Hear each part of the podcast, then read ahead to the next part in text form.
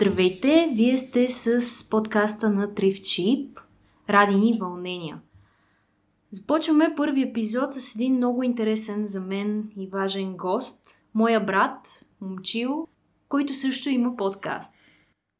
Здравейте и от мен. Поздрави за всички циници, които слушат.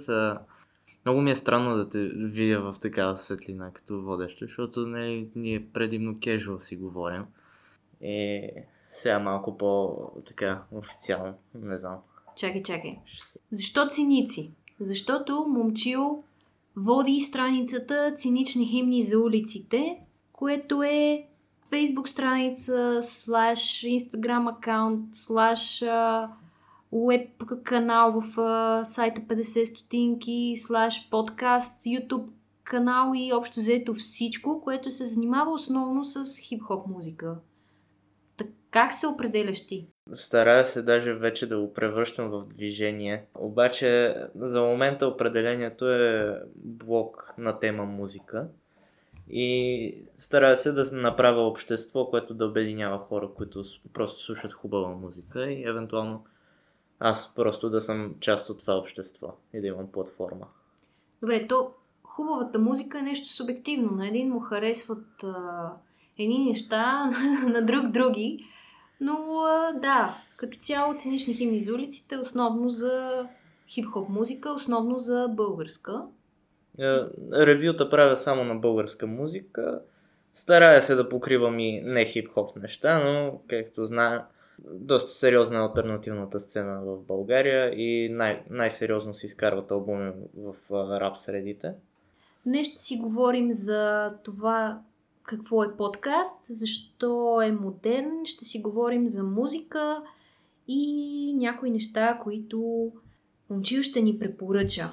Добре, за да започнем все пак от някъде, слуша ли нещо на път за насам? Какво слуша до тук, като дойдеш? На Бъца насам слушах един албум, на, ко... на който трябва да напиша ревю в скоро време. И точно преди да тръгна написах още едно. Слушах на EBMC новия албум, който се казва Младия сър. И е част EBMC, правилно ли чу? Да. Окей. okay. EBMC, ако трябва да, да цензурираната версия. Интересно име, което сега излиза със своя дебют се оказа, че е ироничен мим рапър и някакси започва тази година да се прокарва вълна рапърите вече да прати несериозни албуми, цели албуми, а не просто някакви песни, които да, с които да формират някаква малка кариера, която няма да продължи дълго. Интересен експеримент, все още не знам каква оценка да му фиксирам и как въобще да го възприемам, но да. И това слушах насам.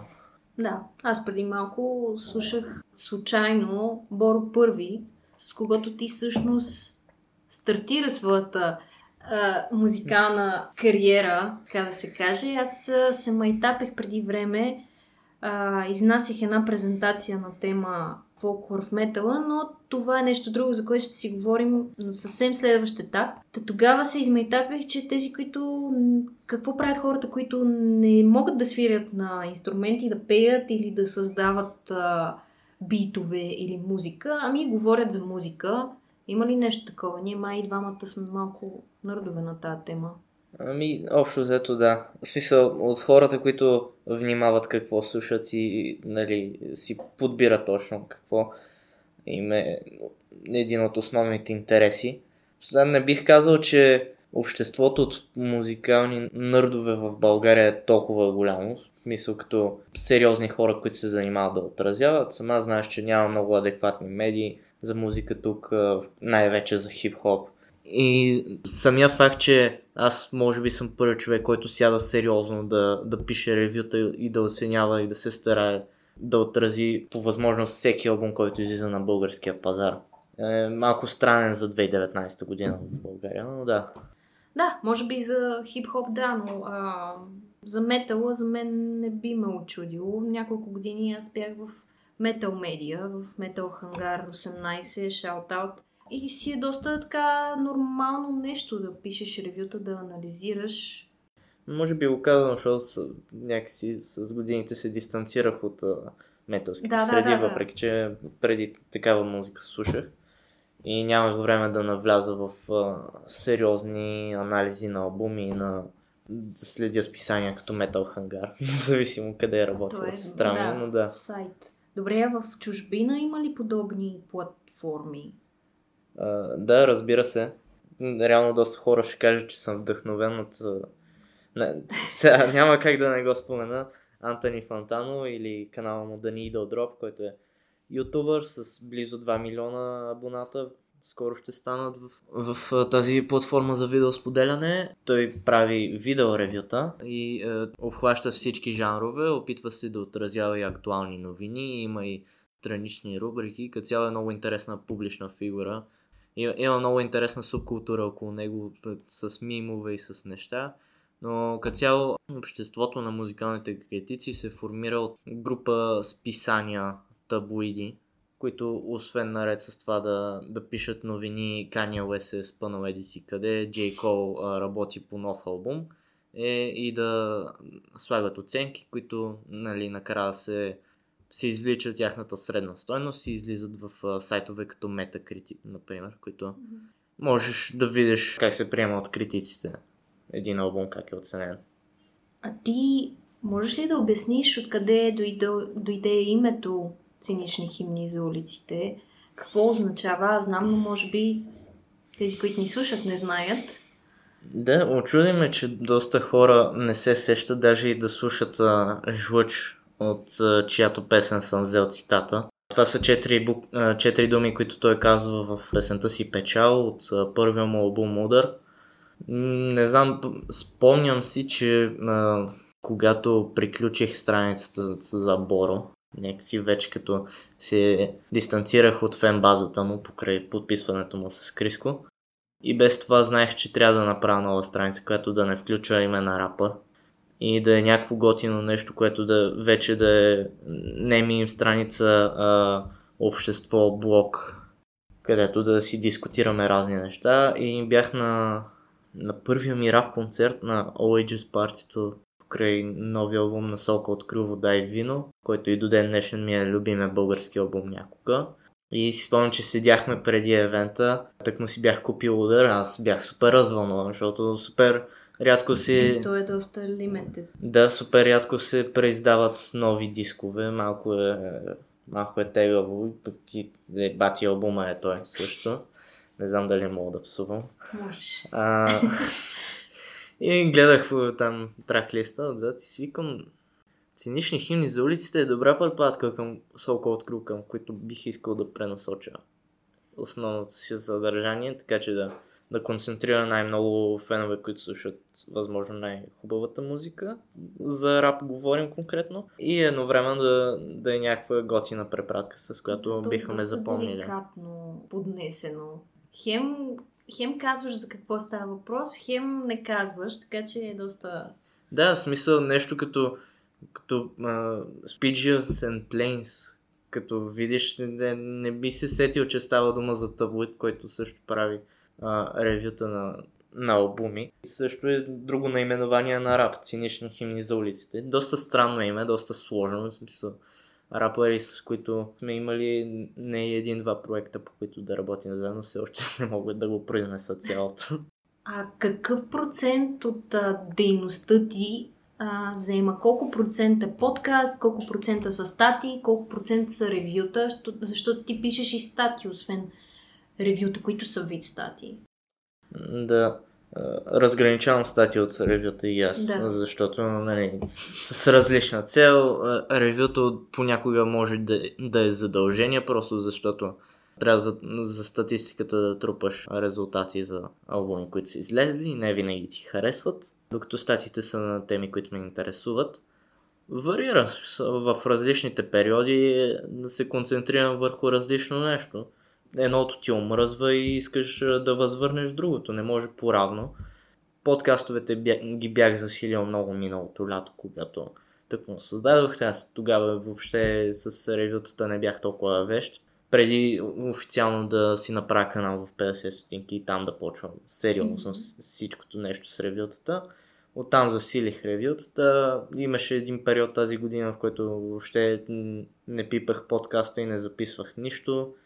Трябваше е, Камен да дойде от Англия тук в България и да, да направят албум с F4 за да седнем и да запишем нещо не по-нова. Но, но сега в момента съм засилил доста подкастите, особено като членувам и в платформа, която е замислена да е радиостанция, но реално в момента залага само на само единствено на подкасти и на статии.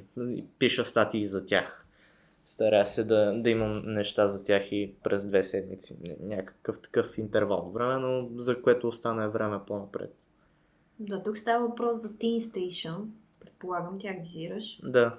Teen Station, което са голяма платформа на училищни медии, която пък по съвсем други пътища се преплетоха там нещата. Оказа се, че в преди няколко години аз много ясно си спомням как създателката на подкаста Евелина беше потърсила мои колеги, за да представи на учениците, с които работя проекта си, още докато беше под формата на един прост PDF. И те тогава бяха предупредили, че доста мащабен проект. Тя и до сега се напомня за тези ученици от Софийската математическа гимназия. Да там е доста интересно да вирееш сред такива свои а, връзници. Нека да кажем, че момчил е само на 16 и не го казвам, защото ми е брат, но е доста по-напред с акъла си от а, доста свои връзници. И определено знае какво прави. Хобитата не са му обичайните, които са на 16 годишните. Така че, а, какви неща правите там с другите младежи? Само ще върна преди това за 16 годишния. Това, което си мисля, че така издигна платформата и доби някаква по-сериозна популярност, конкретно в рап средите. Не мисля, че до толкова беше колко ми е интересно и привлекателно и супер е, достъпно съдържание, лесно смилаемо, колкото е странно, че това нещо го прави тогава 15 годишен. Първото си интервю което после прерасна и в подкаста. Го направих още на 14 и естествено жучката беше супер изненадан за ви, че осмокласник седи пред него и трябва да се оговарят кога той ще приключи училище. Мисля, че това е интересното нещо, как с платформата може да се проследи как се развива музикалния вкус на един тинейджър подрастващ. Тази публичност, която получава, ми помага да осъзнавам някакви неща и да си се развивам още от рано, така че може би на някакви години по-напред. Да съм доста по-напред от те първа прохощащи журналисти на моята възраст, смея да кажа. За Teen Station доста интересно се получиха нещата. Аз го приех като знак от съдбата, защото тъкмо това лято си мислех, че много ми се колаборира с нови хора. Вече съм прекъснал връзки с несериозни хора, които са си прекъснали проектите или просто не сме се допълнили така както бих искал. Ми се колаборира с сериозни хора, които са креативни и искат да, да градят интересни нови неща в България. И точно в деня след като се бяхме прибрали от морето с тебе, получавам съобщение. Аз съм от Teen Station и те каним да гостуваш в нашия подкаст 10 от 10 и да разкажеш малко за блога си и да пускаш любимата си музика. Така, още на другия ден отидохме, запознахме се с Евелина. Междувременно бях споменал на майка ми къде отивам. Оказа се, че... Те майка... колежки. Да, майка ми и Евелина са работили заедно в FM+, и тя знае за Teen Station още от преди да е планувано, как се казва. Да. И много бързо се си намерих мястото, смисъл как да не приема да стана част от екип на платформа, която ми подарява чорапи и, и, и прави подкастове за Брокхемптън без мене. Даже нямаше официално предложение. В момента, в който влязох в студиото и направихме подкаста, беше ясно, че вече съм част от екипа че и ще правя да неща и за тях. Да. да. Да, така е. Много е важно човек да си намери мястото, да намери хора, с които да говори на един език, и особено в такава възраст, в която човек гради интересите си, е много важно и с какви хора се обгражда. Защото това го формира като личност, независимо дали е на 14, на 24 или на 44. Всеки човек ти влияе и ти влияеш на него, щеш не щеш. И си има причина всяко нещо да се случва според мен, така че особено когато си в тин възраст, ако говорим за Teen Station, въпреки че има и хора, които не са тинейджери там, да. има толкова много енергия, която имаш да пренасочваш на някъде, че ако не я вложиш в нещо смислено за теб, тя ми се струва, че се похабява. Да, точно. Една от целите на, на платформата, като я създадох, беше да намеря хора, с които им се говори за нещата, на които на мен ми се говори. И да открия хора като мене на моята възраст и някакси да си намеря кликата, как се казва. Така ли се казва? Явно съм Еми, голяма. Може би, защото днес имахме немски и разбрах, че думата тайфа е клика. Клик в, на немски. Готиното на Teen Station е, че веднага разпознах същата тази моя а, енергия и желание да съм креативен и да си вкарвам а, съществото в някакви градивни дейности. Я намерих и в хората, които са там и запознах се с момиче, което на 19 вече е имало блог за книги, спонсорирали се от издателство, давали си да пише ревюта на книги. Прекъснал го е това нещо, в момента е в Teen Station, прави подкасти, главен редактор е на сайта и още куп такива хора, които едновременно създава такава конкуренция тип спортна злоба, която ме нахъсва и аз да се развивам постоянно в това начинание. Едновременно е супер яко как Евелина шефката е мега ентусиазирана за всички проекти, които постоянно правим. И то наравно. Ентусиазирана наравно за всички, за всяко нещо. Абсолютно, да. Не, не е да изпратиш а, а, PDF-а с статията, която си написал и се бъхтил и тя ти каже в, в, в свободен графико в неделя тогава Палец. го пускаме, защото имаме най-много а, гледания тогава. Въобще прочита ти го и тя е за човек и тя си има много занимания и много ме кефат и оперативките, които правим, които са под формата на лайв сесии. Е, Събираме се в студиото, първо обсъждаме какви проекти предстоят, кой какво би направил, как трябва да се развием, за да достигнем до повече хора. Запознаваме се с новите от екипа, включително и с мен на първия лайв, на който бях. В момента би трябвало да, из... да излиза подкаст. Да, и после слушаме музика заедно и си говорим за неща, за които обикновено не си говоря с съучениците ми или с е, хора на моята възраст. Да, с това съм го усещала и много пъти казвам, че ако не беше Инстаграм, блога ми и някакви други неща, които правя, може би до сега да съм се отказвала за много от нещата, които правя.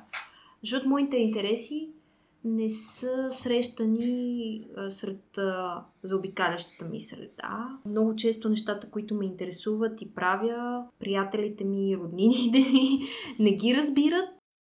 А когато си имаш някакво такова онлайн и последствие офлайн семейство, приятели, кръг от хора с сходни интереси, разбираш, че не си сам, не се бориш с смелниците за някои от аспектите, които а, аз засягам.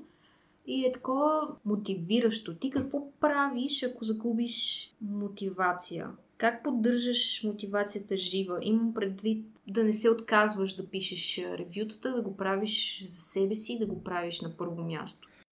Гледам, гледам постоянно да съм се подсигурил на няколко нива и да не се уповавам само на едно нещо и само едно да ме храни, защото имало периоди, в които съм бил супер вглъбен в това да развивам блога и да трупам статии постоянно и да работя над неща.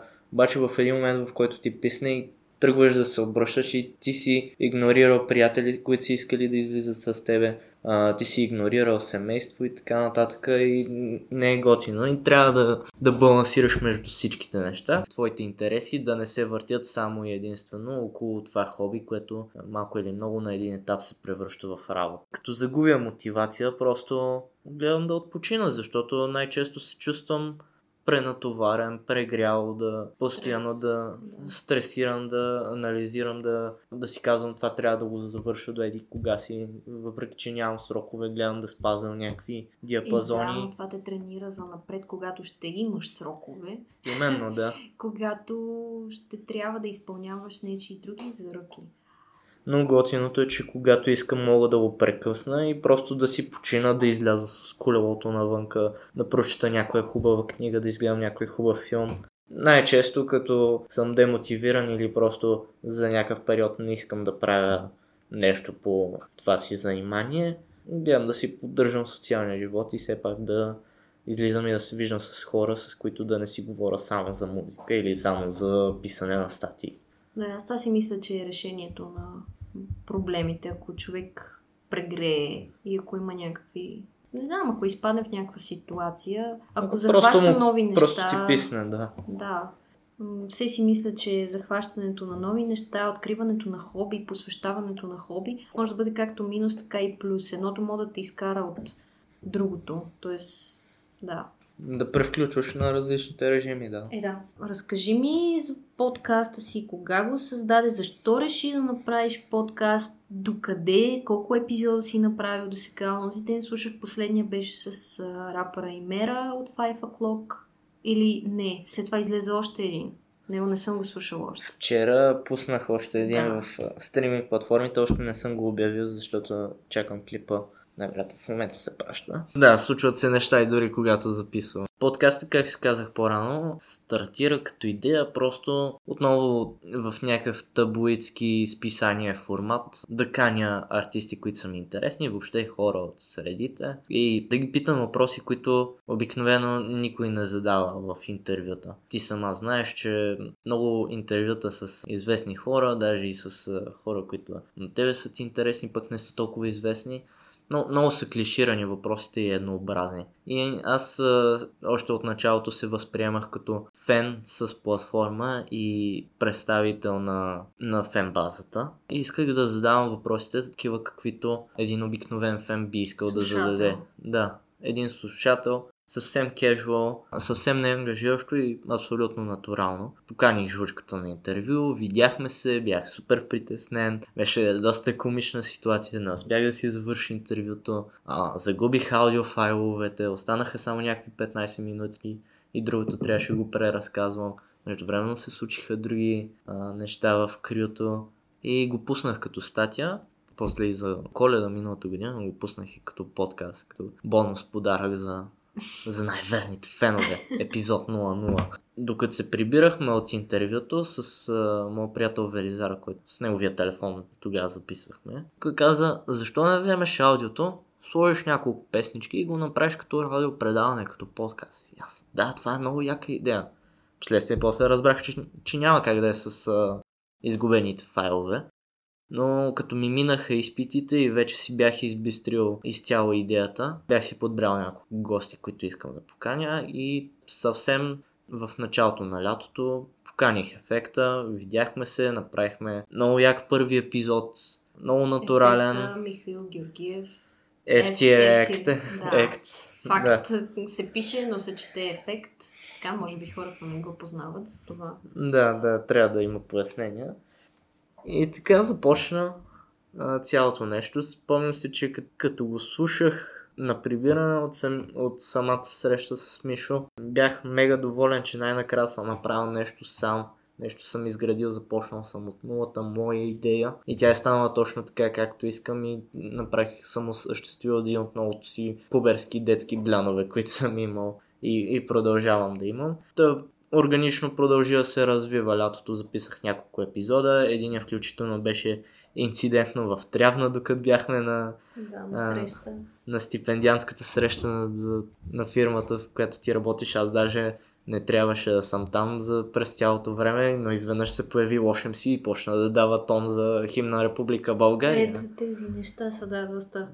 Само хората, които знаят за какво става Да. въпрос, ще разберат. Та даже в приятели. епизода се, се чуват някакви деца как постоянно викат Пуркат покрай нас. басейна. Да. Да. Аз викам, така сме в Трявна и на края на епизода, айде да го завършваме и да ходим да скачаме в басейна. Да, така е, понякога нещата се случват а, непредвидено. Но а, колко епизода имаш записани до момента? Към момента има две действащи рубрики.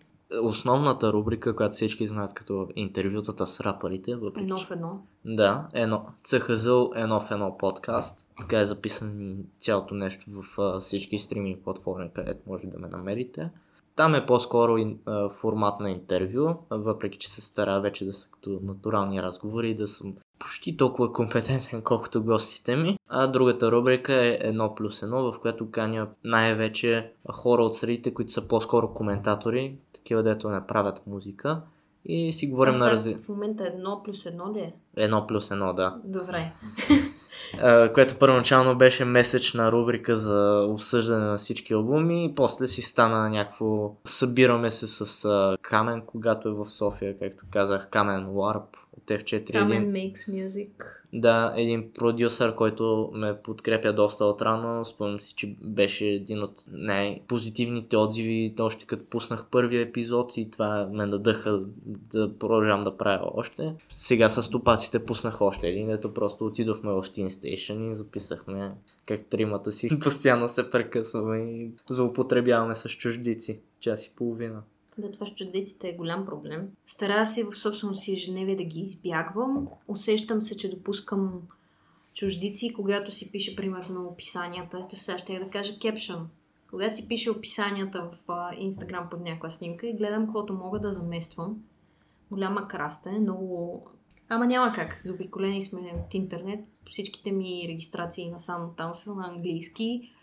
И предполагам, че поглъщаш повече съдържание на английски. ако Еми, да. Но да ти кажа за подкасти предпочитам да слушам на български. Да, и аз така. Много трудно възприемам на английски, не че не слушам, особено в последно време се стара да се образовам така и на това ниво, нали, умишлено, не просто защото дадената тема ми е интересна. Абе, трудно възприемам. Много, два пъти повече концентрация ми изисква. Как си разделям аз ежедневието по пътя към работа и по пътя от работа към вкъщи или където обикалям някъде по центъра, съм с слушалките и слушам даден подкаст. А когато съм на работа, слушам музика, защото тя не ме обременява по някакъв Да. начин, да мога да... Или едното, или другото. Не знам ти си настройваш ли си така, е, сега ще седна и ще слушам подкаст. Както ми дойде. Опитвам се да си изградя този навик. Но и аз съм като тебе, но много рядко ми се случва да си пусна подкаст на английски. Най-вероятно е някакъв отделен епизод за нещо, което ме интересува. На тема музика предимно, но да. Твърде много казвам, но да. Постарай се да, да, Да, аз обичам да да, ги казвам и така нататък, така Да. че... В първите епизоди на подкаста беше като мим, че като не знам какво да кажа и как да премина към темата и казвам и така. И така, да. Да. Подкасти предимно си пускам не толкова като пътувам, защото, както казах, докато пътувам, примерно днеска, сега на идване, слушах албум, Е, да, различно който трябва да му напиша ревю и общо взето гледам времето, в което просто седя в 7-2 или в а, тролей 9 Нямам нищо друго за гледане или за правене, да, да слушам музиката и да я анализирам. Подкасти предимно си пускам като се прибера на обяд и ям. И после си сядам на дивана и може да изгледам само половин час от този епизод, може да го изгледам всичките два часа, зависимост до къде ми е attention спама за този момент. So, а, да, кръгозора на внимание, така да кажа. Добре. Коя ти е предпочитаната платформа? Щом казваш гледаш, значи в YouTube висиш. Ми, така се случва, да. Може би защото подкаста, който най- най-много гледам е този, който най-много пуска и може през ден имат епизод в а, различните На рубрики. Comedy Club? Да, става дума за комеди клуба. И Да, да, те имат някакви стотици епизоди. Аз Да, знам, това е някаква свръх... Не, и по-интересното е, че в а, 99,9% винаги участва Иван Кирков, създателя. да. Да, даже и в женските подкасти се появява. Аз може би на тях не съм им дала много-много отделила внимание. На мен любимия ми български подкаст е 2200 на Те Орлин също, да. Милчев, да. И а, как се казва? А, Цветомир? Цаков. Фамилията не му знам. Да. Цецо. А, Орлин и. Цецо. Орлин и Цецо, да. Те може би те най-много се доближават до моето обкръжение и гостите, които канят като теми а, спорт, кино, музика, такива неща. Някои пъти канят наши приятели и така най-ми се доближава до моите си лични интереси и това, което ме вълнува. Другото, което отделям а, доста от а, слушателското си внимание, говори интернет, който Да. е да, малко по-дълги подкасти, предимно технологично насочени а, в първата си част, все пак там програмисти. Много добре подхванахме темата за подкастите, защото е, освен, че и двамата вече правим. Точно вчера работих по статията за пет български подкаста, които да препоръчаме на хората и общо взето накратко да обясня какво е платформата. Ще я пуснем в сайта на Teen Station и до някъде ще е обвързано и с една обучителска програма, по която работим сега ученици да обучават ученици за медийна грамотност и как да създават подкасти и отделни други. Да. На практика как да станат пълноправни членове на Teen Station, защото ще е предимно предназначена за хора, които искат да влязат в екипа ни. Да, сега някой ще каже, че правим реклама на Teen Station, обаче реално там всеки може да си намери, ако го интересува музика, ако го интересува кино, ако, мод, ако го интересува литература, дори наука. С тях Буквално работим е платформа. по други проекти за всичко, да. да. Някаква си просто медия, Буквално е платформа за, за младежите, за да. тинейджерите, за гимназистите. Добре, и кои подкасти препоръчваш ти? Какво слушаш ти? Какво препоръчваш?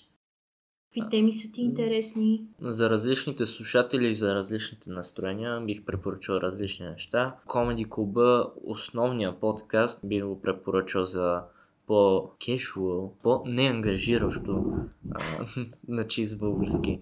Гледане или слушане, защото и тях също ги има в Spotify. Отделно имат и подкаст за новини, които всяка седмица правят разбор на световни и български новини. Там там ми е основният поток на информация, честно казано, защото имат и много интересни коментари от три гледни точки, понякога и четири, за клюките, просто за клюки от българския и световния шоу бизнес. Когато искам да се ангажира малко повече или да се позная с някой гост, който така просто да навляза в неговия свят и да, да позная някакви нови светове, си пускам 2200 въпреки че там гостуват и доста хора, които вече съм запознат какво правят и ми е интересно нали, да. в каква светлина ще попаднат, но много, много готини са те също. Те, може би, аз това и написах в статията, че те са тези, които сякаш дигнаха нивото доста, дигнаха доста летвата за малкото време, в което са на, на пазара, смениха си и студиото сега и аудио и видео качество се дигна от всякъде. И те все пак са и професионалисти. Те се Именно, занимават да. с операторство, режисура, аудио и така нататък. Това е много готино, да. Че те хем са професионалисти в това нещо, хем са супер сестранно развити от към интереси и могат да канат както рапъри, така и физици, така и актьори и режисьори. И смисъл там са гостували едновременно Васко Кръпката и Павел Колев и е, Китодар да, Тодоров. Епизода с Васко Кръпката е един от най-интересните, които съм слушала изобщо като родена след 89-та, няколко години по-късно. И беше много любопитно да разкаже за какво става въпрос. Аз пък наскоро взимах интервю на неговия син, който е барабанист в метал групата Открил, така да. че да, интересни неща разказва. Добре, и друго какво? Говори интернет в много странни ситуации си ги пускам. Когато не ми се слуша музика, пътувам някъде. Mm. Аз харесвам също на Говори интернет, те имат под, под подкасти. Да, експлейнерът на Ги, например. Експлейнерът на Ги, но аз примерно слушам Дропи Чили, което е за храна. Тъй като да. знаеш колко много ме интересува. Не само, че съм телец, не вярвам зоди, обаче падам си чревоугодник, какво да направя и а, работя и в такава среда, в която се занимаваме с заведения и а, хапване, пиване, барчета, питиенца, кафенца и прочее. Така че това е доста интересно. Днес, между другото, сутринта, ето сега да ти кажа, днес а, слушах нов подкаст на Хоризонта се появи а, на Influencer BG, които са агенция, която свързва компаниите, брандовете с а, конкретни блогъри, блогъри, инфлуенсъри. И техният подкаст се казва Snackcast. Да. И те ще говорят за тези неща. Ми е много интересно какво ще направят. Продължават да се множат всеки ден. Българските да. подкасти. Ами само, да. Само, аз... че те да не ударят на камък, като си го пускат в ретрограден Меркурий. Да, получих не едно предупреждение, че може би трябва да изчакам Това да е свърши ретроград. звездите. Не, вярвам много много в тези да. неща, но зависи как си организирам времето сега, дали е ретрограден или не. Напоследък нещата си ми се получават, малко повече ми се спи от обичайното, но си мисля, че от промяната на времето, не върнахме часовника, но да, може би някой друг път ще говорим за това. Българските подкасти, да, наистина множат се с всеки ден, може би тук е време да отворим темата за това защо са модерни, защо са тренди по целия свят. Първоначално подкастите са дефинирани като аудиоблогинг, през, още през 80-те един вид, а пък през 2004 се появява за първ път този термин, доколкото четох, а, с идването на iPod-а. Да, всички сме чели простата статия в Википедия. Ами да, защото липсва информация. Да, продължава да се... И тази информация, и аз включително не си мисля, че разбирам всички неща. Научих супер много от а, курса, който взехме за обучителите, където споменах преди малко. И там научих, че реално е замислен да е то радиопредаване за заети хора, защото живеем в динамични времена и ти на практика вече слушаш радио само в колата си, докато подкаста можеш да го слушаш както където и когато поискаш да, и да го гледаш. И може би затова е толкова модерен, защото едновременно удобен и достъпен и едновременно напомня на радиоефир, на любимите ти радиопредавания, само че е с по-обикновени хора. Вече всеки може да започне подкаст. И вкарва едновременно... Факт. Да, вкарва едновременно сериозна, сериозен ефирен подход в един пейкаджийски разговор и вкарва натуралност в един радиоразговор. И аз затова, може би, един от заместителите на подкастите е да гледам а, видеа от лайв стримове на Дарик Радио, защото са ми много интересни предавания да, там. Всеки четвъртък, като гостува Самуил Петканов от неновините в Дарик Кафе. Това ми е един от любимите подкасти, нищо, че не се дефинират като такива. Да, виж, например, телевизорите са умни.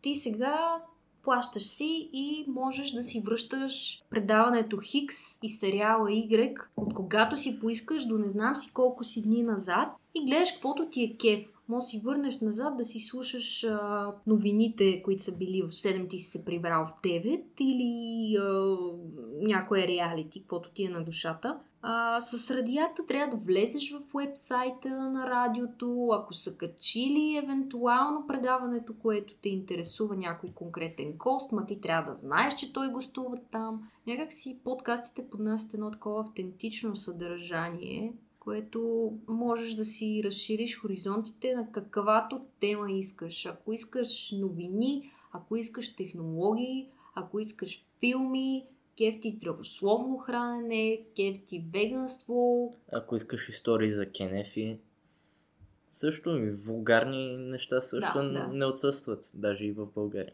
Да, вече българските подкасти се броят на пръстите не само на ръцете, но и на краката. Нарастват. Защо са по-добри от YouTube? От YouTube?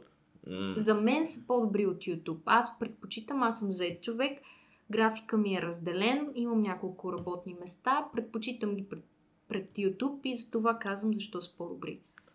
Ми... Ти като последовател на подкаст, в смисъл, човек посветил времето си на собствен подкаст, предполагам, че и ти мислиш същото.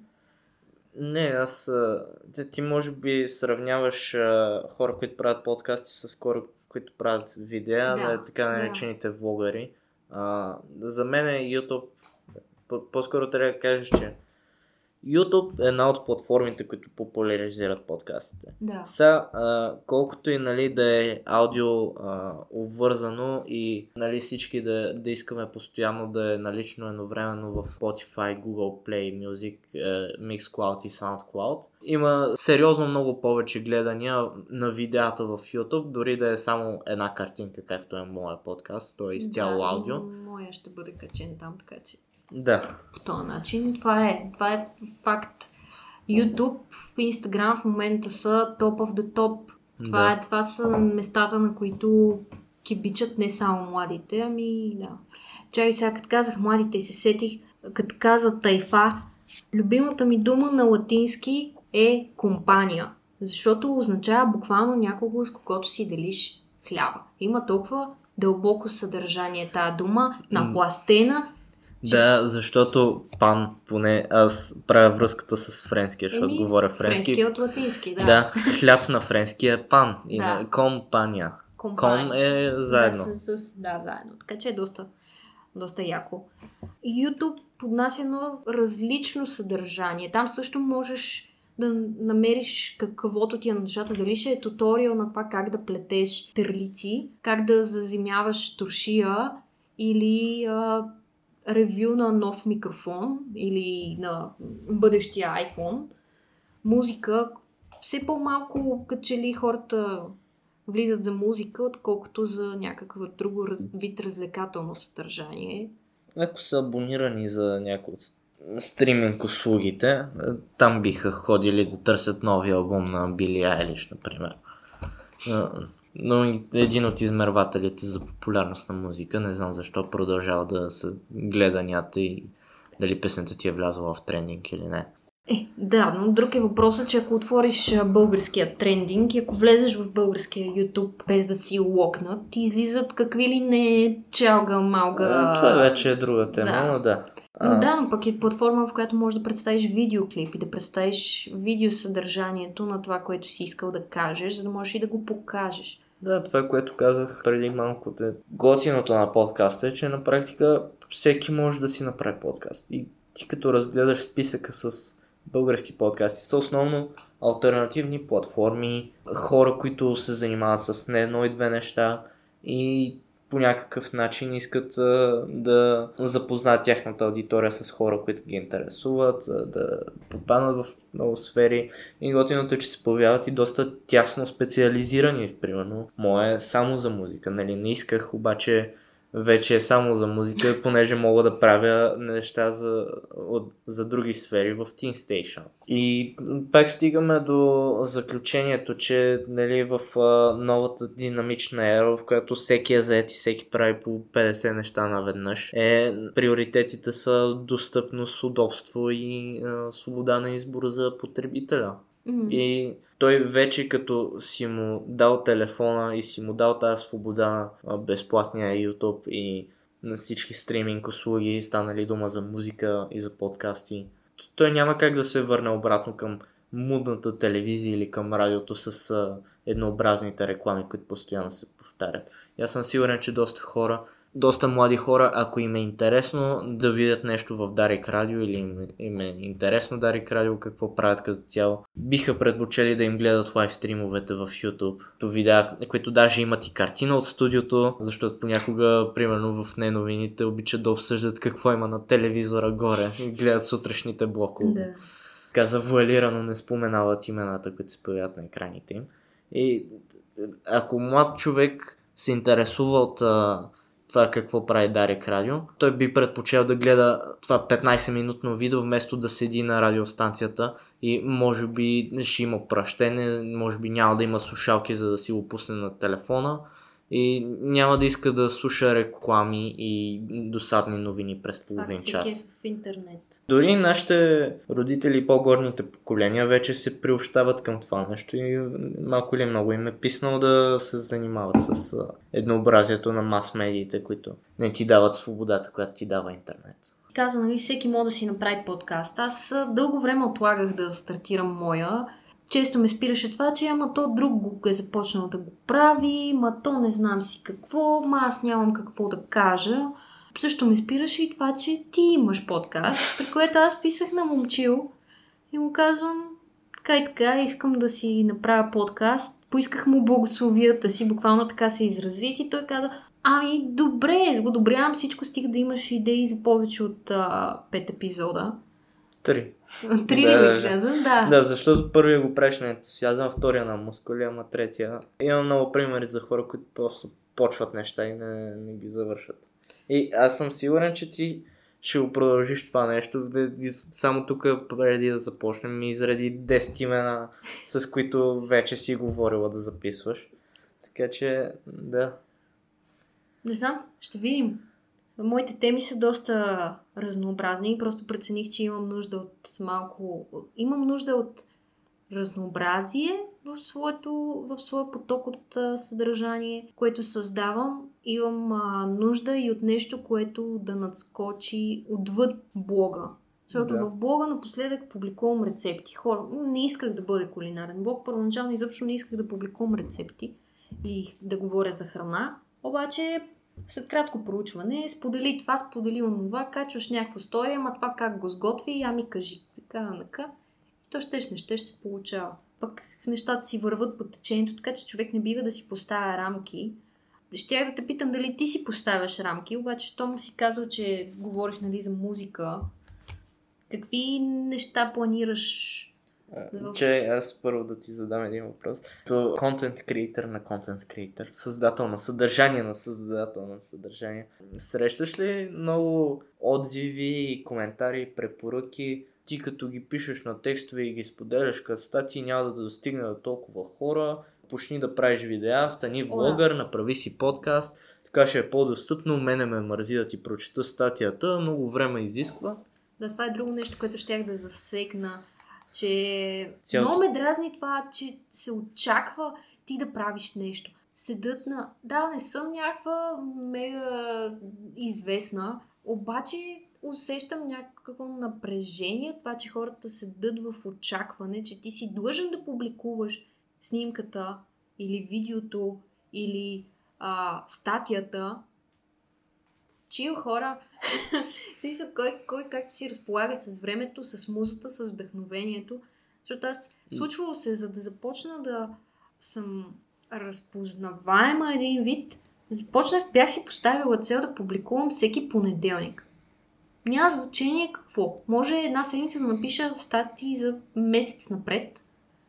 Няма значение. Всъщност, първоначално стартирах блога си, нали, с идеята да е за секонд хенд мода, ала бала. Не се чувствах комфортно да се чекна по улиците, не знам как го правят другите момичета. И си мислех, че текстът е много по-важен. Слагах там една снимка за главна, слагах две-три снимки. Ако излизах навънка на улицата да се чекна, например, да снимам конкретното облекло или аксесуар, и сме направили 20 снимки, щях, старото ми аз щеше да качи 5 снимки. После отворих, погледнах какво правят другите момичета. Извикам, окей, явно трябва да разреждам текста с снимки и започнах да... Тоест, ако имаш 20 снимки, няма да качиш 5, ще качиш 15. Нищо, че на едната си се завъртял с 20 градуса повече главата, отколкото на другата. Това малко ми пречеше първоначално. Пречеше ми това, че трябва да има конкретен график. Хората много често ми казват, ми то никой вече не чете блогове. Не знам. Мен ако някой човек ми е интересен, ще намеря време да му а, следа блога. Ако ми излезе нотификация или там някъде из newsfeed в Facebook или в Instagram, че конкретният човек е качил нова статия, която ми е интересна, ако не мога да я прочета на момента, си я запазвам, скриншотвам или нещо правя, за да й отделя внимание, когато имам време през уикенда или вечерта, като се прибера. Тоест, ти ако искаш, ще намериш време, ако темата ти е интересна. Аз лично смятам, че се изразявам по-добре с думи. Не се чувствам комфортно пред камера, може би все още, въпреки че ме напъват. Пробвах се с някакви влогове, просто защото е готино, когато си някъде на пътешествие, да запаметиш този момент, но изисква и твърде много постпродукция, която не винаги имам времето, техниката и познанията да Да. създам. Да, вярно, че всеки втори е в YouTube, не всеки втори е в подкаст. Това не е причината да го правим по този И начин. не всеки втори е, си запазва статията, като я види в нюсфида си. А, И- еми, ето идея. И това е проблема, че нали, за динамичната ера, освен че нали, цялата тая достъпност ни помага, а, реално недостатъците са, че публиката сякаш стана по-мързелива. И Да. ако, ако не реагира веднага на това нещо, той им потъва и никога повече няма да се сети. Ти, ти трябва да спамиш постоянно, че има ново ревю на еди кой си албум. И дори да им любимата група, ако те просто скипнат сторито, няма да, няма, изчезва. няма да видят ревюто на албума на любимата им група. М, И, и затова има супер много претенции към мен и към тебе за начина по който си правим съдържанието. И аз бих искал, примерно ти харесваш ли подкасти, които да ги гледаш? Усещаш ли разлика между подкасти, които слушаш в Spotify и които гледаш в YouTube? Ами аз най-често, ако си пусна нещо в YouTube, ще си го пусна на фон и ще продължа да си върша работа, която си върша на компютъра. И то пак ще е на фон. Не Да. знам. М- може би няма лошо да има картина. Обаче пък не винаги. Виж сега, примерно, а, мен ми беше много интересно момчетата отговори интернет, като им бяхме на една презентация и те разказваха как те си всъщност си изпращат микрофоните с секунд. И те си Да. пращат с куриера микрофона и другия си седи едва ли не по гащи в кухнята, банята, балкона или където му е тихо. Може да се случи в 6 часа сутринта, може да се случи в 12 през нощта. По този начин ти си независим кое как ще се случи. А ако тръгнеш да правиш видеа, ами тук, ами ми излезнала ми е пъпка, ами тук трябва да се гримирам, нали, за момичетата. Аз... А светлината не е окей. А видео подкасти? Подкасти А с за картина. видеоподкасти? Да, затова питах. Ами там също е малко по-различно, но пак трябва да имаш обстановката. Не сега тук, като сме се събрали в мой офис да си говорим някакви неща. Според теб подходящо ли е да плоснеме? Да, камерата ми е там, ще се снимаме след малко. Ама няма да го кача на видео. Да. Заслужава ли си а, да си намериш студио, да си достатъчно представителна визия, после допълнително и видеомонтаж да правиш? Въпреки, че аудиомонтажа сам по себе си е достатъчно тегъв да те откаже от всичко и някакси с видеомонтаж балансираш сетивата. Аз съм забелязал, че възприятията ми са доста... И затова бих искал моят подкаст да стане на видео. Да. Било то в студиото на Teen Station, което е една тясна задушна стаичка. Или аз да си направя студио с тип, тип това на Илю, моя барлога. Но така доста повече усещаш гостите, усещаш дали са напрегнати, дали им е комфортно и как взаимодействат един с друг. Е, не, виж сега, това, доста. всеки си го преценява сам за себе си, как иска да го прави. Ето ти искаш да го правиш, Да. действай, go for it. Това е... Ти виждаш ли се да, да то подкаст да мине на видео О, формат? по Дай да време? тръгне на някъде, па ще го говорим в бъдеще. Като стигна и аз след някаквите му там епизоди, може и да се случи. Това много зависи човека срещу тебе, дали е срамежлив, дали някой, като говориш с тях за тези неща и те се притесняват, ами не, ама аз не мога да говоря. Ами, що мога си го... Това, че има микрофон между нас. Аз се надъхах да започна подкаст, след като проведох няколко супер вдъхновяващи, е така ежедневни разговори с някакви хора. Нещата, които си говорим, не са по никакъв друг начин различни, освен че се задава някаква конкретна тема. Ма ти като си говориш Да. някой, пак имаш някаква тема. И се стараем да се изказваме по-коректно.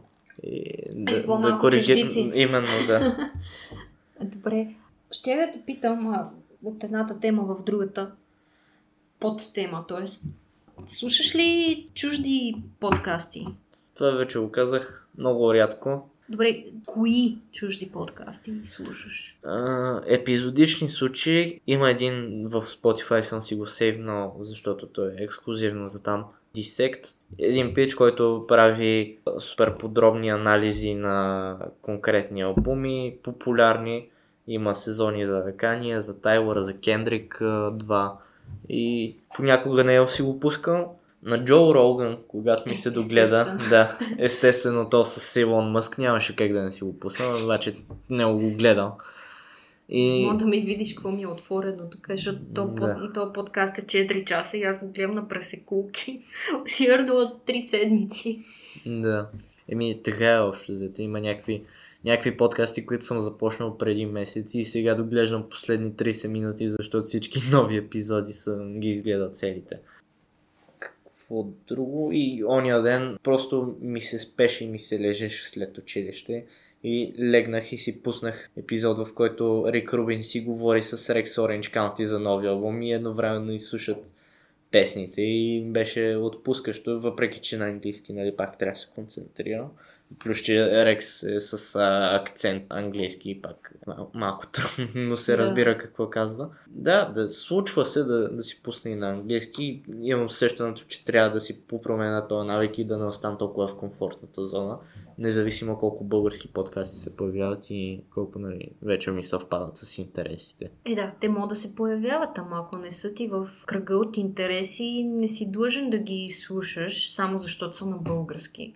Това е все Да. някаква нова книга да излезе на пазара и ти, да, тук И затова трябва, нали, колкото и много неща да има на музикалната сцена, например, трябва да се стараем постоянно да създаваме нови неща и ти да не си той вече има 5000 рапъра, защо и аз да го правя, като ти може да направиш нещо много специално, което хора като тебе да, да поглъщат и да се асоциират с това и ти да им станеш любимия рапър по този начин. То това въжи за всичко. Да. Аз обичам да казвам, че ти ако имаш конкретно за блог, пишат ми някакви хора, дори мои приятели ми пишат откъде да стартират. А имало е такива, които искат да стартират, ама не знаят как, с какво. Според мен първо трябва да имаш идеята. Ти ако имаш какво да кажеш на света, не се коси за това, че могат да те слушат, могат да не те слушат, могат да те четат или да те гледат или да не те гледат. Ако имаш какво да кажеш, направи го на първо място за себе си, защото има едни думи, които имат да се изкажат, едни идеи, които имат да се изразят и никой не те спира.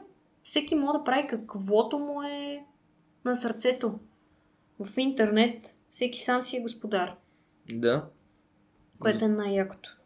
Защото като има много общодостъпни подкасти, в смисъл, а, всеобхватни като теми, и ти си пускаш даден епизод, обаче не е твоята тема и ти не можеш да се закачиш за този подкаст. Да. Ако ти е супер интересно за веганска кухня, ще си пуснеш веганския подкаст. Е, да. Е, тук Защо? ще да препоръчам. Те може би хората ги знаят, но ето ти, ти си слушаш нещата, които на тебе са ти интересни, Да. дори като са нали, на... Сега не всеки епизод на Джо Роган може да ти е интересен. Именно. Обаче няколко неща от чуждите, които аз слушам, те са си тясно свързани с моите интереси. Едното е The Minimalists, които са двама известни. Те са вече презентации, изнасят на тези теми. Имат документален филм в Netflix, имат там някакво си предаване. Също така Deliciously Ella, която е а, кулинарен а, блогър, автор. Аз имам а, книгата нейната. Миналата година, като бях в Лондон и ходих в съветението. Тя също си има свой собствен подкаст. Също за здравословен начин на живот и двигателна култура е Party in My Plants, което е здравна една американка. Така че всеки може да си намери, стига да търсиш, можеш да, можеш да намериш. Ти сега какво ти предстои? Написал си сега едно ревю. Какви неща предстоят да излязат до края на годината? Чувстваш ли се длъжен за всеки албум да го защитиш по някакъв начин? Свързваш ли предстоящите или вече излезналите албуми с това кого да поканиш в подкаста си? Старая се да, да балансирам между двете, защото все пак знаеш, че когато един артист пусне албум, той е най-търсен от медиите, понякога те самите пускат през съобщения и казват, ей, пускам албум, ако искате да направите материал за мене, готов съм да направим съдържание. И нали тогава е хот топик, той като пусне албума, аз като човек, който го е анализирал и написал ревюто, можем да седнем, както бяхме седнали с жлучката след звяра, въпреки че с Жуж си говорихме да, да направим подкаст от повече от една година. И чак сега, когато той беше много, много по-търсен покрай албума. Не, това е да, повод. Повод да. е, да. Тоест ти не си ги планираш. И може повод. да седнете и заедно да анализирате албума и да го питаш, добре, това са в тая песен какво значи и какво си имал предвид. Какво иска да каже автора? Да, но в същото време избягвам, защото все пак, когато журучката пусне хиляда поста един след друг, че е гостувал еди си къде и еди си къде, някакси твоя подкаст се слива. Когато той не пуска нищо, никой няма да се сети да ти пусне твоя подкаст тогава. Балансирам сега, не се чувствам да покривам не се чувствам длъжен да покривам абсолютно всеки албум, защото има неща, за които се чувствам некомпетентен, за жанрове, които нямам никакви познания. Ето, вчера се опитах да си пусна на Джами нови албум, който е реге, реге хаус трап, нещо такова. На Стенли албума, сега няма да пиша ревю на, на, на Стенли нови албум от 2019. Да. Хората ще си кажат, че нали, аз хубаво опитвам се да изляза от рапа, обаче всеки албум, който анализирам и не е рап, е някакси тясно свързан с а, разни хора. Примерно жлъчката е фид в албума на Прея, която не е рап, Трон Боби, Сим от Дайо. и от, Фин, и от Funky Miracle. Бобо Единг не са точно рап, обаче пак включват рапър в себе си. Те излизат с нов албум скоро. Да. М, зависи как ми се... Излиза. И албум А, покрай него. окей. Да. Така че зависи как ми се подреди графика, как се чувствам към момента, какви други неща имам да правя по блога и по Teen Station и по 50 стотинки, ако искаш. Какви неща предстоят до края на годината? Да, аз те питам като слушател също, до края на годината и другата година, какво очакваш? Ако някой си чака... Като музика ли? Ако някой си чака конкретни, примерно филмите на Марвел и си има график за тези неща, ти си знаеш, че очакваш албума Хикс да излезе. Те си излизат органично, аз вече съм отказал да следя кое на коя дата излиза, защото те повечето излизат в петък и го обявяват а, 8 петъка преди да излезе. Имам достатъчно неща да слушам и те първа да откривам, защото се опитвам и класики да слушам и някакви по-надълбоко неща от миналото. Каквото дойде, аз винаги съм готов да, да работя и да създам съдържание. Хубавото е, че в България излизат достатъчно албуми, така че всяка седмица да имам съдържание за някой албум. И ако евентуално нямам или, мотива... или нямам мотивация за ревю, или нямам материал за ревю, мога да направя нещо за Teen Station, мога да си завърша подкаста най-накрая. Да, се, и... се се бачка. Да, това, което го, вече говорихме, че трябва да се трябва да имаш няколко основи, на които да си стъпи, когато едното нещо пропадне, да скочиш на другото. Тук е момента да похвалим Момчил за това, че освен, че ги че подкрепя българските артисти с своето непрофесионално професионално мнение, шаут-аут, подкасти, интервюта и прочие. А, освен това, той доста си купува, гледа да си купува всякакъв мерчандайз, за да съпортва българската сцена. Купуваш си плочи, купуваш си дискове. Няма да влизаме в темата с плочите някой друг път, но колко диска станаха? Последния път ги брои 199 ли колко бяха? Или вече станаха повече? Е, разбира се, като всеки уважаваш себе си, мюзик нърд. Гледам... Ма само български ли са? Само българските мисля, че наброяваха 100. Не знам. А, да, гледам да си купувам каквото искам. Сега вече съм намалил темповете, защото финансите ми не се насочат само на там. Фокусирал съм се върху плочите, защото те са по претенциозното нещо. Да. да. И, и повече, по-скъпи и финанси изискват, да. Да. Е, дискове вече си взимам само ако е някакъв нов български албум, който ми е харесал. И обикновено съм дал ревю повече от 7. Така, не знам какво да кажа за колекцията. Е, нищо, просто да. колко станаха, то... Мисля да съпортвайте българската сцена. Да кажем, че вече не знам концерти. как да си подреждам дисковете, така че да ги побера всичките. да има някакви, които ми подпират куфърчето за плочите. Нищо. Важното да. е, че отделяш от вниманието си. Хора, ходете на концерти, ходете на релизове на някакви албуми, тогава може да си ги купите даже и по-ефтино, комплекти с тениски. Могат а, да ви ги подпишат артистите. Да, също. Така че доста такъв важен показател, защото всеки може да си ги пусне в Spotify. Нали, вече ако се опитвате да живеете с по-малко вещи, пак не е невъзможно. Има една много яка платформа Bandcamp, в която може да дадете каквато сума прецените на конкретния артист, ако се е регистрирал там, разбира се. Да. А не е като в YouTube да цъкнеш някоя реклама, за да го запортнеш уж. И да му дадеш 3 цента. И както и в 0,0 колко там цента да. на слушане в Spotify, което не знам колко доколко взимат пари, по-скоро е някакъв... По-скоро е плюнка в лицето, отколкото възнаграждение. Е, не бих си изразила чак толкова. Ще да кажа, че awareness, но се чудих каква е българската дума за това нещо. Awareness смисъл на acknowledgement. Ами, както имаш бренд awareness, така можеш да имаш и awareness за някой изпълнител, за някой негов нов албум. Да си неясно той какво прави. Да. Да. За това, че присъстваш в Spotify и в другите платформи е някакъв вид оценка, може би, а, не оценка, като удостоверение за това, че ти си готин изпълнител, че ти си за в това, част че ти имаш отношение към собствената си музика. Да, да, да. Това е, това е което се опитвам. И аз за това толкова наблягам нали, натяквам на българските артисти да си пускат албума по нормален начин, а не една година по една песен на месец. И да накрая 12 песни да ми ги обединиш е, в албум, един диск.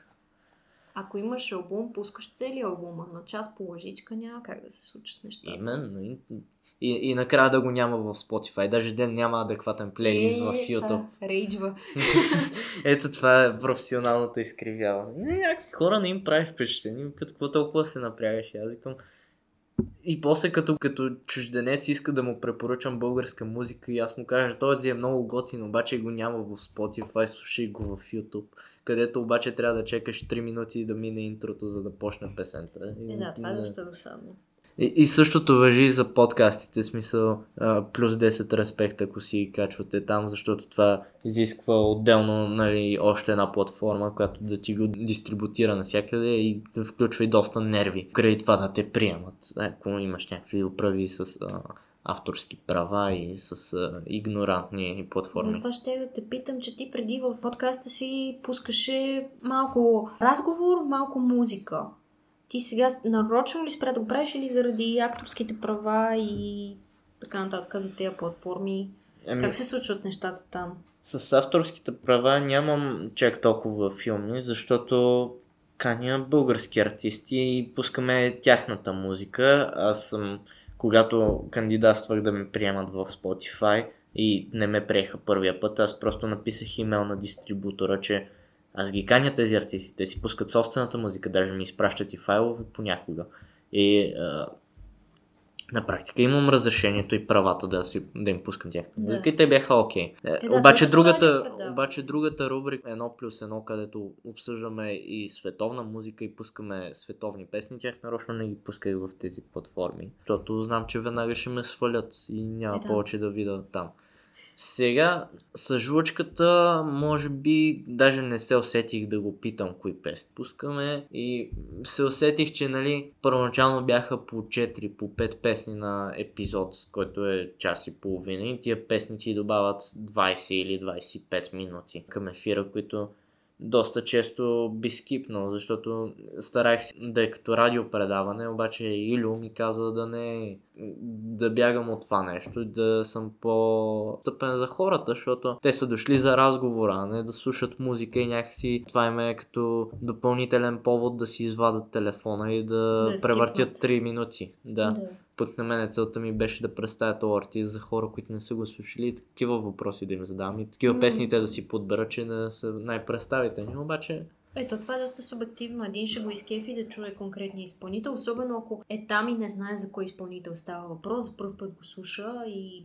Окей, този човек ми харесва как говори, я да видим дали ще ми изкефи как рапира и така нататък. Но се усетих, че не сега по-добрият вариант е да не гледам на всеки 20 минути да прекъсна и да обявяваме песни и да мислим песни, да си върви натурален разговор и да, mm-hmm. да си е подкаст като подкаст. И, и това е, нали, отново доказателство за моите тинейджърски преливания от искам това, не искам онова и как се уча в движение на практика. Е, не, те нещата стават с да. проба грешка. Ти виждаш, Именно. ако едно работи, друго не работи, може в някакъв бъдещ момент пак да сработи, не се знае. Добре, ти като един подкаст ползвател, колко според тебе е нормалното време за един подкаст? Продължителност. Това е като това е идеалната дължина на един албум. Ние, например, в да. YouTube видеята стават все по-дълги. Ако едно време е било окей okay да качваш видеа, които са по 2-3 минути, сега ако е под 7, 8, 10, направо си за никъде под 10 даже не, а, нали, ако си вече партньори, а, там си минал изискванията. Ако ти е под 10 минути клипа, получаваш а, значително по-малко реклами. Затова по едно време имаше дълго ебавки с PewDiePie, че нарочно си оставя клиповете по 10 минути и една секунда, защото никой няма да стои да ти изгледа цялото видео. Както казахме, attention спама на новото поколение юзери не, не е особено дълъг. Не знам дали какви са тенденциите, обаче вече приоритета в YouTube не са гледания, а watch time. За YouTube, за алгоритмите и за платформата е доста по-ценно хората ти изгледат възможно най-много проценти, а не най-много, не е възможно най-много минути, защото да. имаш клипове, които са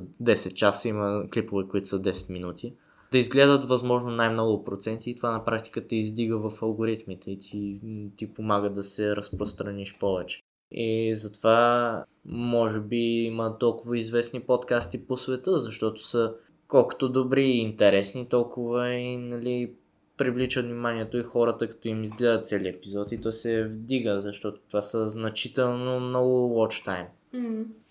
Който придобиваш само от 10 пъти по-малко видео, отколкото да си влогър и да правиш на и да. по-кратко, по-кратко съдържание, което на всичкото отгоре изисква повече монтаж. При подкастите специално, според мен, между всичко между 30 и час и 30-40 минути е вече е окей. Okay. Над 2 часа започвам да се изгубвам. Особено както си накъсвам ежедневието и не го слушам последователно, забравям на къде е тръгнала посоката на разговора, малко така ми пречи. Да. Докато има, онзи ден си пуснах точно на Minimalist някакъв подкаст и така тръгна супер интересно и бам, беше 3 минути и половина. Окей. Okay. Епизода? да. wow. Беше просто някакъв разговор, който имаше потенциал да се развие много по-нататък беше в темата каква е разликата между минимализъм, философията да живееш нали, минималистично, срещу метода на Мари Кондо. Да. Което си викам, е, това ще е якия подкаст. Бам, 3 минути, защото аз съм на слушалки и съм си ги наредила на опашка. Да.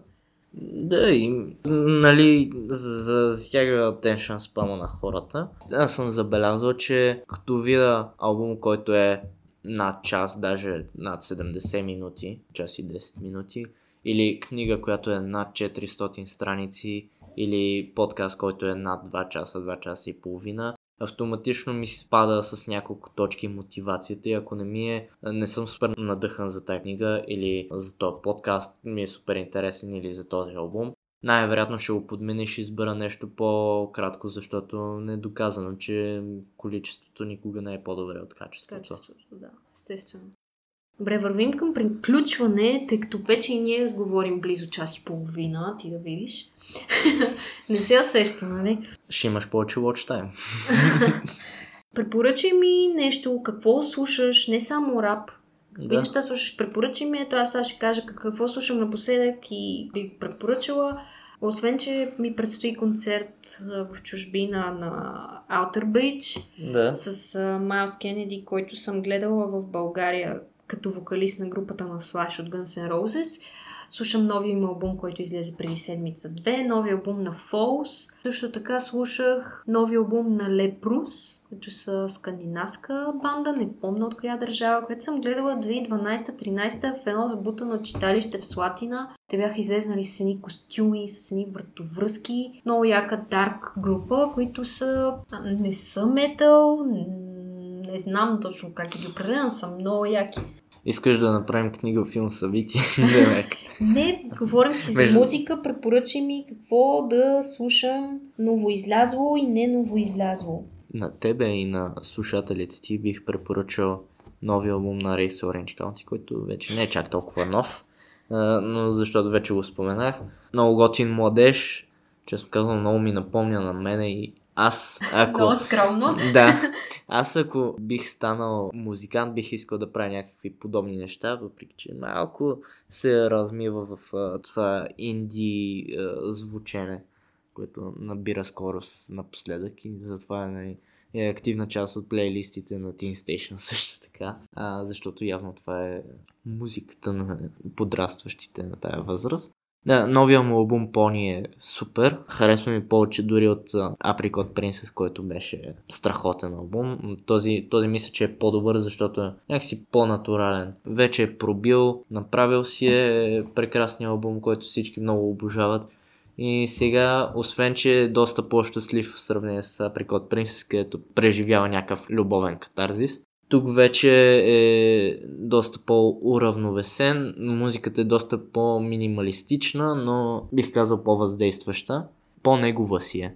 Е, Добила е вече собствен характер и не е, не е в инди филма, не е поредният поп-рок артист, който Spotify ти предлага в радиото. Много готин албум като цяло. Отново 10 песни, обаче страхотни една след друга. Това бих ти препоръчал. Друго, Нещо българско имаш ли под ръка? Което може би не съм слушала. Нещо българско. Когато чета, си пускам Sci-Funk, което е една много интересна формация, които се оказа, че са пус... Да. Еми, то малко трудно, да. да. Като и двамата сме толкова активни. Което е много готина формация, която правят Sci-Funk, математически и математически изчислени просто фънк композиции, които фънк музиката звучи като нещо, което просто импровизираш, правиш на момента и се отдаваш Jam на емоцията. Да. Докато те са някакви много запалени нърдове явно. Не съм напълно запознат с колектива и техни, техния бекграунд. Но направят много яка инструментална музика с хубавите китари, с брас секциите. И... Да, супер са. И трети албум, може би на Франц Фердинанд self-titled албума. Не знам дали им е дебютен. Ама от 2004 много, много готина. Мисля, че се водят альтернатив или инди рок група. но Да, Франц Фердинанд. Което е, открих наскоро и сега се кеф. Добре. Час и половина стабилно си а, брейнсторвахме за подкасти, музика и какво е да създаваш необичайно съдържание в... А... Да, Баян България. Ерви ще създадем на монтажиста. Ами, монтажиста, поздрави за него. В следващите няколко епизода ще си говорим вече за моите любими зелени теми, така че не мога да ви кажа какво да очаквате, обаче се абонирайте, лайквайте, давайте обратна връзка за това какво ви се слуша, предлагайте ми гости и последвайте момчил ЦХЗУ, цинични химни за улиците в Facebook 50stotinki.com, Instagram, YouTube, SoundCloud, Spotify. Spotify задължително, където всъщност аз го слушам. И така. И Teen Station също. И Teen Station следете какви яки неща правят, защото там ще публикуват неща, които пък са свързани с моята работа, което, както казах, няма нищо общо с неговото присъствие в студиото. Да. И така, до следващия път.